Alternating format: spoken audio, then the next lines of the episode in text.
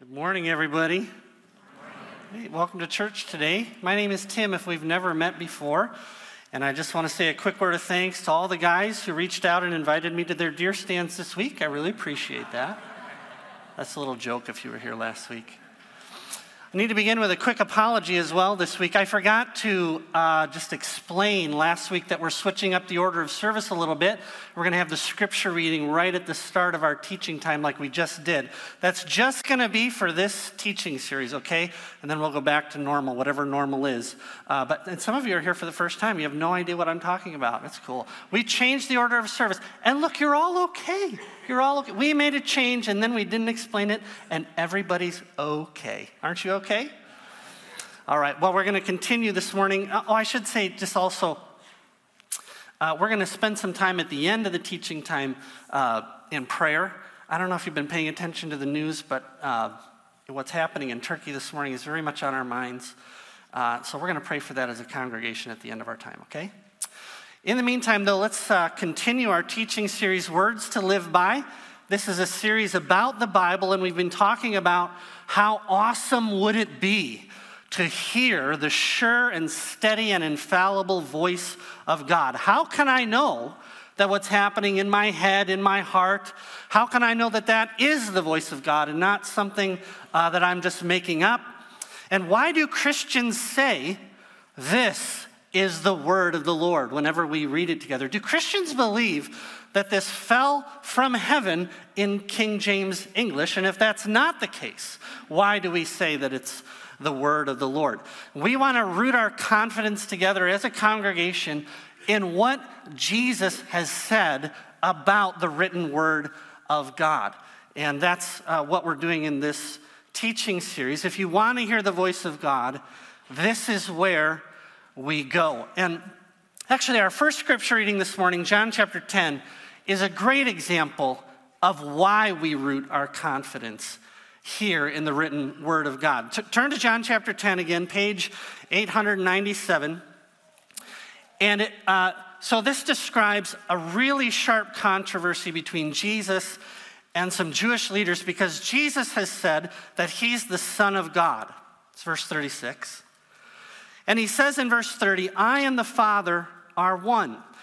The Jewish leaders interpret this as a claim to divinity, and they say, uh, We're not going to stone you because of the good works you've done. We're going to stone you because you make yourself out to be God.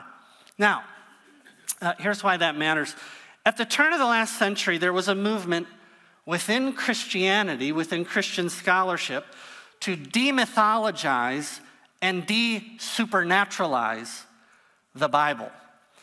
The thought, what you know, uh, Darwinian evolution was on the ascendancy, and the, the thought was that modern people just cannot handle virgin births and walking on water and resurrections from the dead. And if we want to be relevant into the 21st, into the 20th century, we're going to have to strip uh, our teaching or our message of all this supernatural stuff and become a, a movement of social reform and just general benevolence. So, Christian scholars began approaching the Bible and especially the Gospel of John uh, through the lenses of something called higher criticism. You don't have to know what that is this morning, but things like literary and historical and textual criticism. And uh, those things actually are not bad. We'll actually teach you some of that in grasping God's word. A lot of it is just common sense on how to read an old book.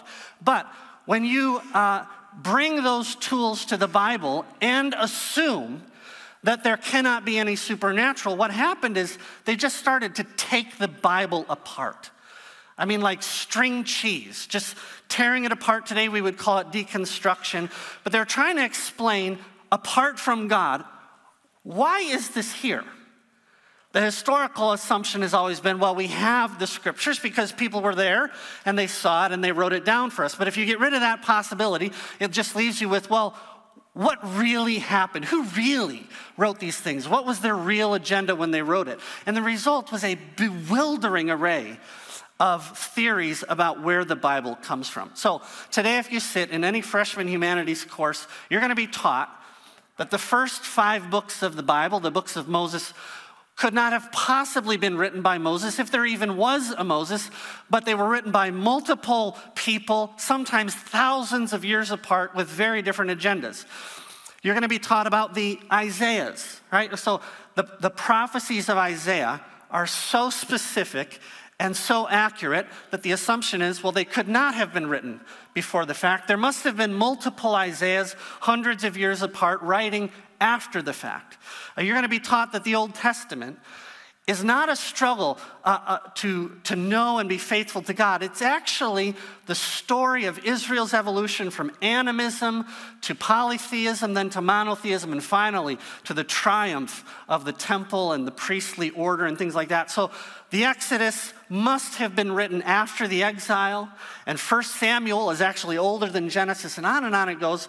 And every single part of the Bible has been dissected, deconstructed, turned inside out, stripped of the possibility of God, and then presented to the public like this literary Frankenstein. And it dep- and depends on what kind of Frankenstein you get, depending on the school of thought that it comes from. But it's just these wild theories about how we got the Bible. And the Gospel of John, which was our scripture reading this morning, is a great case in point. The Gospel of John presents us with a very divine Jesus. Uh, we, you know, right here in John 10, he's claiming to be God, but it's all over the place in the Gospel of John. And so the assumption is, well, that cannot be. Higher criticism came along and said, Jesus never said he was God. He had no pretensions about being the Son of God. He was a charismatic peasant teacher who taught about love and inclusivity and peace or a radical Marxist fighting for the proletariat, depending on who you're reading, okay? But the divinity of Jesus clearly was cooked up 400 years later by the church to bolster its authority and oppress people. You've probably heard this, or you don't watch TV, or you don't, or you live under a rock, or something like that. Then in the 1980s, or is it 80s or the 70s? I, I can't remember. In the 1980s or 70s, archaeologists digging around in a garbage dump in Egypt find a very, very old piece of papyrus with Greek writing on front and back. You can go see it at Oxford today. It's called the P90 manuscript. And it's a part of the Gospel of John, dated to about 110 AD. That's almost within the lifetime of the eyewitnesses of Jesus. It's almost word for word what you have sitting in your lap this morning. It's, you know, the whole, the whole scholarship community is like, whoops. Our bad. Oh well, okay. There are so many examples like this, just since I was in college, okay? So, for a hundred years, that's the assumption. And if you're a college student during those hundred years and you're, you know, being taught these theories, you just drive your faith off a cliff. And then in the 70s, oh, whoopsie daisy. Well, what about, the, you know, five generations of college students who just trashed their faith over these theories? Just since I was in college, that, like the archaeology surrounding the Exodus, totally different ballgame today than it was when I was in school. There's been controversy around human DNA and a historical Adam and Eve. So when I was in college, the, the, you know, the scientific consensus was over here, and then it moved over here, and now it's swung back again. And you have you know, scientific journals writing about genetic Eve and things like that. There's been controversy surrounding certain words that the Bible uses to talk about human sexuality. I mean, whole theories have come and gone just since I was in school. I'm like super young, okay? I have not been around that long.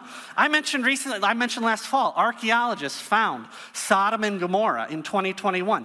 Critical scholarship laughed at that story for 150 years. And now the Smithsonian is writing articles about Sodom and Gomorrah. Oops, our bad. I'm just, I'm just sharing all to say, you know, especially if you're a student this morning, but for all of us, our confidence in the Bible rests in what Jesus says about it. He's the Son of God, He's the risen Lord, and He just knows more than 20th century critical scholarship or the scientific consensus of whatever day you happen to live in or our archaeology. And when you know that, okay, when your confidence in the scripture rests over here with Jesus, then you're able to ask all of these fascinating questions and let them be what they are. I would say in the last 20 years, I have been an adherent of just about every possible school of thought on the interpretation of Genesis 1 through 11. I still have questions about Genesis 1 through 11 that I'm thinking through. But at no point in the last 20 years has it felt like an existential threat to my faith because Jesus clearly believed that Genesis is the Word of God. And whatever it intends to teach, okay, taking into, you know, into, into uh, account the grammatical, historical context and things, that's where all the questions come from. Whatever it intends to teach, Jesus says it teaches it perfectly and without error. So, questions about biology and archaeology and historical context, while they're really interesting, friends, they're going to move all over the place over the course of your lifetime. We want to know what did Jesus say about this? Because if he's been raised from the dead, he gets to tell us and we'll listen. Okay? Now, if you're not a Christian this morning and you're just considering the claims of Christianity, you know, virtually all people, even adherents of other religions, agree that Jesus was uh, a reliable and a fantastic teacher. And this is a great place to start. What did Jesus really believe about his scriptures? And that's what we're going to talk about today. So, John chapter 10, page 897, we're not going to talk about all the awesomeness in this passage today. We're just asking, what do we learn about what Jesus believed about his Hebrew Bible, the old, what we call the Old Testament? Last week, we spent most of our time talking about why the New Testament is the word of the Lord. This week, we're going to talk mostly about the Old Testament. So, Jesus has made this comment, verse 30 I and the Father are one. His audience perceives he's making a claim to be God, verse 33. They want to stone him, verse 31. There's going to be a quiz on this, by the way, so you really want to have your Bible open right now, okay? Look at Jesus' response in verse 34. Jesus answered them, Isn't it written in your law? And then you see, there are quotation marks. You see that? You see that? Quote, I said you are gods. Close quote. Now, quiz time. Every, eyes up here. Every, eyes up here. No cheating, no lying in church, okay? Who can tell me off the top of your head what scripture Jesus is quoting? Anybody? Did you cheat? You just know, okay, okay, he's, he's right, everybody. Psalm 82, you ruined my story, okay? okay, okay, okay, okay. All right, so the one guy knows, okay?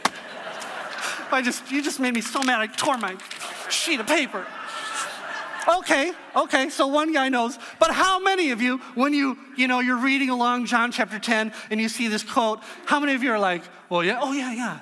Psalm 82, 6. That's where I would have gone, Jesus. That's what I would have done. Hit him with the old Psalm 82. Okay, none of you, even that guy, nobody did that. Okay? How many of you can even, okay, and you can't talk. You're out of the game, okay? Okay. How many of you can tell me what Psalm 82 is about? Nobody, okay? Nobody. I'm not even gonna look at you, okay?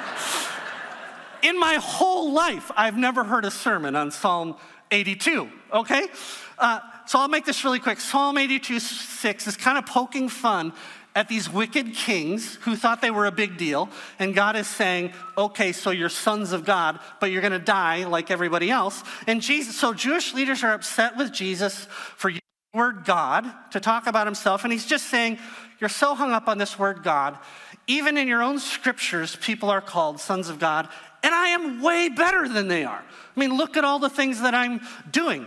Uh, here's Jesus defending his life, and he does not go to the lofty passages of Isaiah or to Jeremiah or Daniel, but he, he makes his case on one word in a psalm that only one dude knows about, okay? And, and the Psalm 82 is not quoted anywhere else in the New Testament. So, what do we learn? For Jesus, anything in the scriptures is the infallible and unbreakable word of God with absolute authority. Because then he says, and the scripture, even this one word, cannot be broken. Not a single word in what we would call the Old Testament can be wrong, weak, or in error in the things it intends to teach. And there, there's a whole other sermon just about that phrase.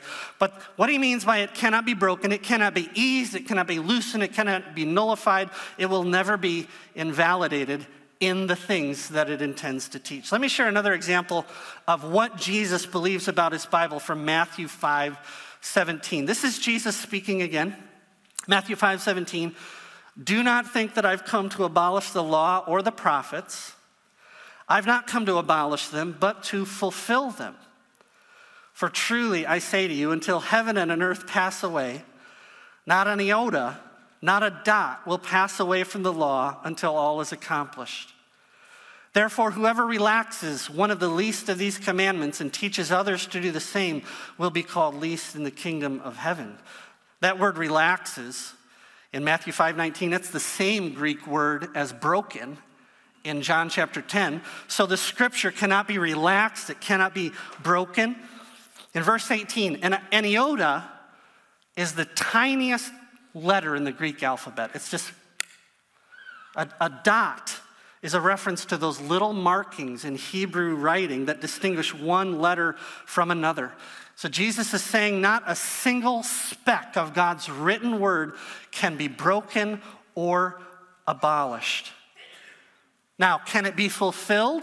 This is a quiz time. If you have Matthew 17, can it be fulfilled? Yeah. Can it be better understood? For sure.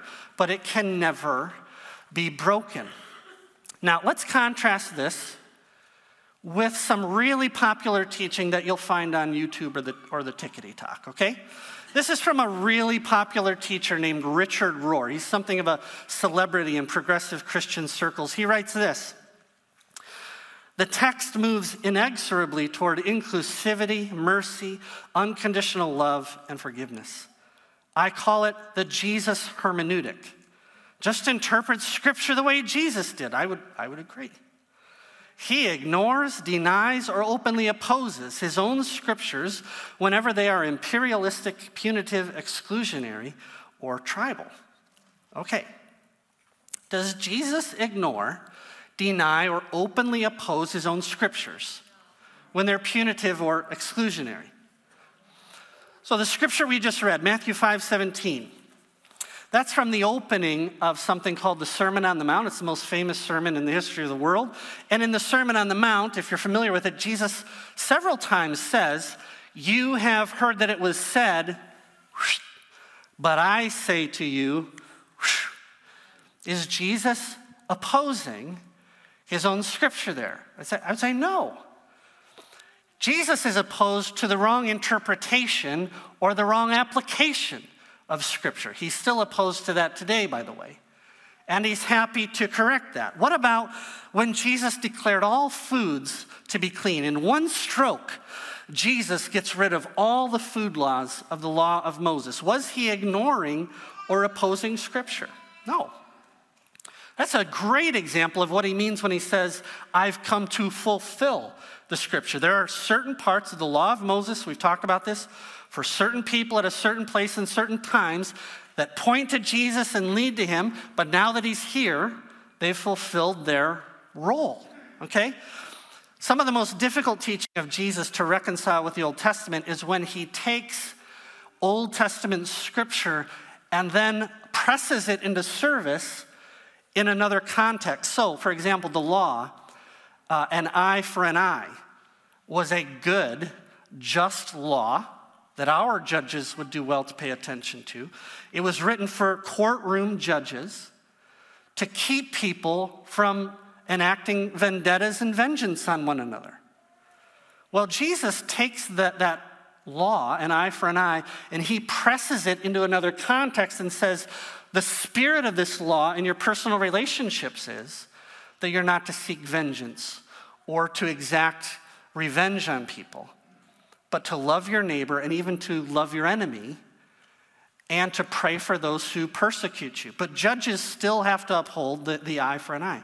So there, isn't, there isn't a single time, not once, that Jesus ever ignores, denies, or opposes Scripture. Jesus wants more Scripture in your life, not less. He wants better application of Scripture. He wants clearer understanding of Scripture. He was a Scripture saturated person. You just read through the Gospels this week. When Jesus speaks, he speaks Scripture. When he prays, he prays the Scripture. When he taught, he expounded the real meaning of Scripture. When he acted, and this is something that people who deny the divinity of Jesus miss a lot. When he acted, Jesus was acting out scripture. When he was tempted, he turned to the scripture. And when he was facing his own death, it was scripture that sustained the Lord Jesus. Just a few more examples of the way he talks about it. Matthew 15, 4. Jesus quotes from Exodus, and then he says, This was God speaking. Matthew 19, 5. Jesus quotes Moses, and then he said that was God speaking. Mark 12, 36. Jesus quotes a psalm of David and says, David said this in the Spirit. This is really interesting. Even when Jesus' enemies taught the scripture, the people who were trying to kill him, when they taught the scripture, he told his disciples, You have to listen to them. Don't do what they do because they're a bunch of hypocrites. But if they teach the scripture properly, you have to obey. Because even when a hypocrite teaches the word of God, it still cannot be broken. Jesus talks about the written word of God as though it's intrinsically powerful. John 17, 17, Jesus says, Sanctify them in the truth. Your word is truth. Notice he does not say, your word contains the truth. He means that the written word of God is truth itself. He also happens to say that about himself. And it's yet another reason that we say Jesus has chosen to identify himself for the time being with his written word. People are always trying to pit Jesus against the written word of God, and especially the Old Testament. Always trying to drive a wedge between Jesus and the Old Testament. It cannot be done without losing Jesus himself. He says in John 10 30, I and the Father are what? Two? One. I and the Father are one. People who are going to try to tell you that the Old Testament is imperialistic and punitive and exclusionary and hateful and primitive, but Jesus, Jesus' love and peace and inclusivity, they, have, they do not understand the Old Testament and they do not understand Jesus. You cannot bifurcate the Trinity and chop it up into pieces to, to please an agenda. I and the Father are one. Everything that the Father does, I do. Everything that the Father has said, I say.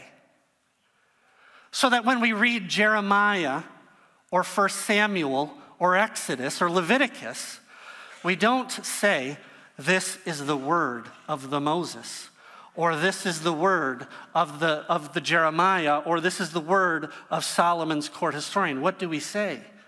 This is the word of the Lord.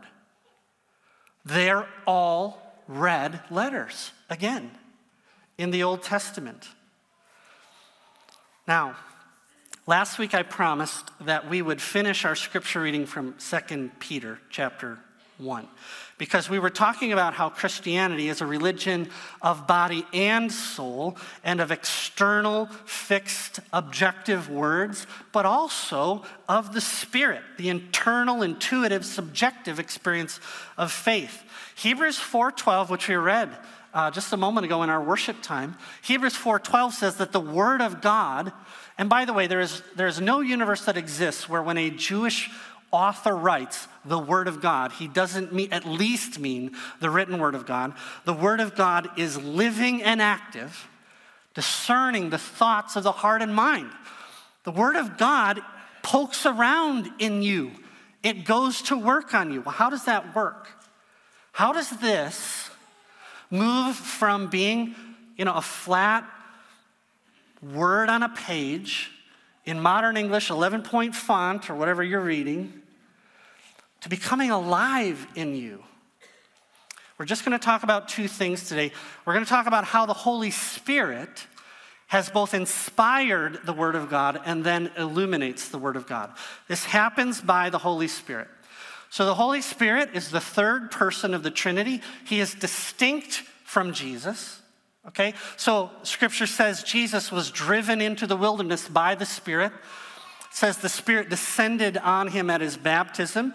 And then we're told to baptize each other in the name of the Father and the Son and the Holy Spirit. He's distinct from Jesus, and yet they're one, so that the Spirit is sometimes just called the Spirit of Jesus. So take a look at 2 Peter 1 19 through 21. What is the role of the Spirit with this written Word of God? First, we see that the Spirit is its author. Verse 21 Men spoke from God as they were carried along by the Holy Spirit. Okay. Friends, there is no doubt that the Bible is a fully human book. It comes in a human form. It's written in words that humans can comprehend by human beings for human beings. Isaiah does not sound like Jeremiah, who does not sound like Moses. Each biblical author has his own unique voice and turns of phrase and style, and yet they were carried along by the Holy Spirit. How does that work? Well, we should not picture Isaiah or Moses or Luke, for that matter, sitting down to write and then suddenly his eyes roll up in the back of his head, and the pen just starts to move across the paper. That's how some people think this must have happened. There's no, no, okay? No. We, need to remember our theology here. That, that, that God is sovereign over every aspect of human life. So when God called Jeremiah into the ministry, for example, he says to Jeremiah, Before you were even in the womb, I called you and appointed you to this service. We believe God chooses the time and place of our birth. He chooses our parents. He providentially governs our lives, our ups and downs, the heartaches, our education. He's the one that shapes our personality and gives us our gifts and our memories. He bears with us while we wander and with our weakness. He teaches us how to reflect and observe the world around us. So, of course, Moses was influenced by the ancient Near Eastern culture that he lived in. Of course, Amos was more concerned with the plight of the poor than Hosea, who was writing at the same time, whose concern was covenant faithfulness. They had different life experiences. Thank God for Luke's careful attention to, to, historical detail, and for Mark's passion for memorable brevity, and for John's insight into the inner life of his friend Jesus. The Spirit of God does not just work at the moment of writing, but God built these people so that when the time came, Isaiah, of his own free will, would write what needed to be said and do so infallibly in his own voice. Jeremiah wrote exactly what needed to be written and did it infallibly, speaking to the issues of his day. Luke wrote like an Ivy League historian, and Paul wrote like a trained lawyer. We also happily acknowledge that vast parts of the Old Testament are written anonymously and probably were written by committees of people. Okay? We also happily acknowledge that the books of Moses, for example, bear all the markings of later editors who updated names and tweaked things so that they were understandable in the time that they lived in. We trust the Hebrew scriptures as they were in the first century because Jesus said, This cannot be broken. Not a single word can be broken. The Bible was written over a period of 1,500 years on three different continents by kings and shepherds and fishermen and farmers and scholars and historians. Yet from beginning to end, it tells just one story about the redemption of all things through Jesus because it has one author. And yet we get to hear it in how many voices? Six, at least 60 different voices. The dual nature of the Bible shouldn't, shouldn't be any bigger a problem for us. It doesn't, the dual nature of the Bible, that it is fully human and fully divine, doesn't mean it has to have problems any more than the dual nature of Jesus means he has to have problems. Jesus is fully God and fully man. The, the Bible is fully human and fully divine. When God called Moses into the ministry, do you remember what Moses, he's like, no, no, no, no. I don't speak good. I don't talk great English or whatever they talk. I don't blah, blah, blah, blah, blah. What did God say? Hey, who made your mouth? I will be with you, and I'm able to use fallible means to accomplish perfect things. Carried along means it, it, it's not to be confused when we say that the Spirit carried these people along, it's not to be confused with guiding them or directing them or leading them. It's actually, it goes beyond that. The Spirit, the idea is He picked them up and guarantee, He carried them along to guarantee the outcome that He wanted. So, scholar Timothy Ward sums it up this way He says, Behind many objections to this understanding of the action of the Holy Spirit lies objections to divine providence, which state, however unfathomable it may be to us, that an action can be simultaneously an act of God and a genuine human act at the same time. Now, how then does the written word of God, if, if, if, if the Spirit is its author, how does it become alive in us? It's hinted at in, in uh, 2 Peter 1.19. He says, we have the prophetic word more fully confirmed to which you will do well to pay attention as to a lamp shining in a dark place. Theologians call this the doctrine of illumination. The Spirit of God is the one who authored the scriptures. He's also the one who takes them up and makes them alive to our hearts. Here, here's just a few examples. Ephesians 1 17 and 18. Paul prays that God would give the Ephesians the spirit of wisdom and revelation in the knowledge of Jesus, having the eyes of our hearts enlightened. What a great phrase. Having the eyes of your heart enlightened. It's a great description of the doctrine of illumination. The Spirit is the one who helps your heart to see. So that as you're reading, you know, modern English, 11 point font, flat words on a page, the Spirit comes along and says, hey, psst, pay attention to verse 3 or you're going to screw it up. okay? You know what I mean? Hey, I'm talking to you in this verse right now. You remember that conversation with your wife? This is what you need to tell. Do you know what I mean? 2 Corinthians 4 6 describes it this way He says, God, who said, Let light shine out of darkness, has shone in our hearts to give the light of the knowledge of the glory of God in the face of Jesus Christ. The Holy Spirit throws the switch, so to speak, lights the lamp in your heart. So, where you couldn't see before, all of a sudden, the words of Scripture come to life. So, that's the dynamic at work. When you sit down this week with your Bibles and you open them, first of all, we give thanks and we say, whatever you're reading, this is the word of the Lord. And I have this promise that the Spirit will actually speak to me as I read. We're going to have to take more time in the weeks to come to illustrate this and describe this. So if you want to hear the voice of God, immerse yourself in God's word and trust the promise that the Spirit will make it alive to you. Now, just a few things before we go, okay, because just we need to say two things. Number one, do not come to the Bible this week for an experience or a feeling. Okay? We do not come to God looking for a particular experience or feeling. If you come to God to be happy, you're, you won't be happy, okay? Because that's not how relationships work. If you go on a date, okay, it's your first date with so and so, and she's, you know, you start talking and you say, you know what, I'm gonna stop you right there. What I really need from you right now is to make me feel good. I'm here for you to affirm me and love me and give me those goose pimply feelings. That's what is she going to say to you?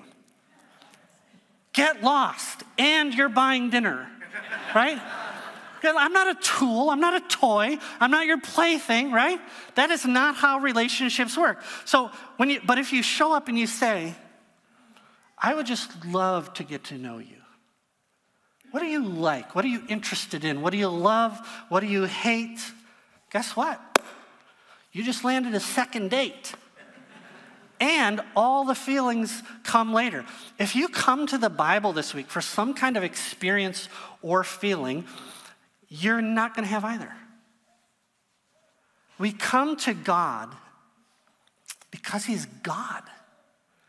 And we come to the Word of God because it's the Word of God and it's given to us as a gift. So I'm reading Isaiah in my daily you know, Bible reading. Isaiah is a very old book, written to people a long time ago, not written to me. But every single day, there are things there about God. Interesting, confusing, cause me to pray, cause me to give thanks.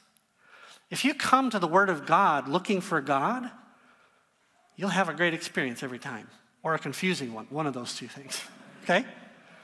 If you come looking for a feeling or some goose pimples or some kind of, oh, uh, you know.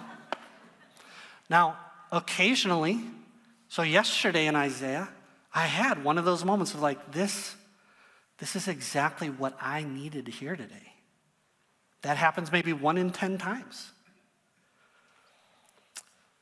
If you've ever read the Psalms, okay, it's the most read book in the whole world. You may not leave your reading thinking, okay, I'm not a king like David, I don't have enemies, I'm not fighting battles, blah, blah, blah.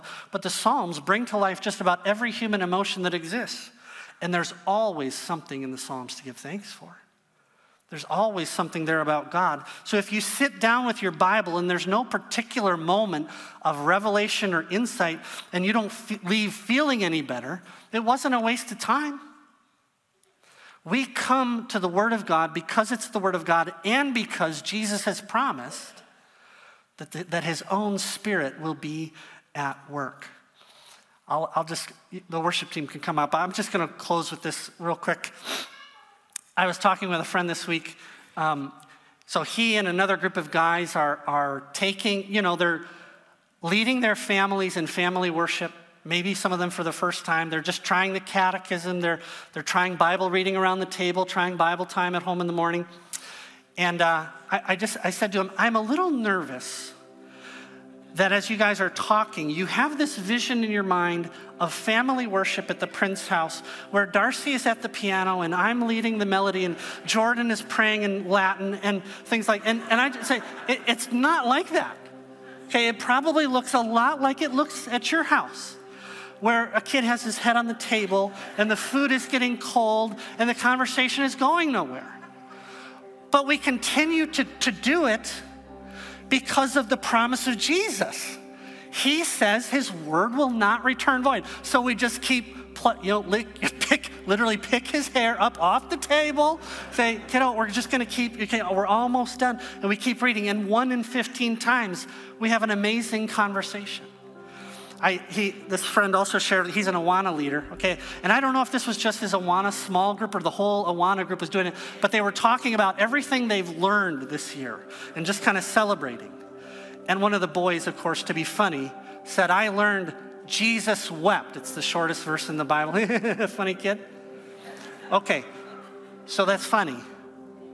A day may come when Jesus wept carries him through the darkest moment of his life.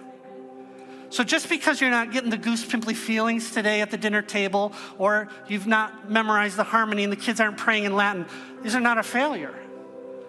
Every time we open the Word of God together, we do so because of His promise I will speak. Maybe not today, but I will. All right, let's, uh, let's stand and sing and we'll pray as a congregation after we've sung.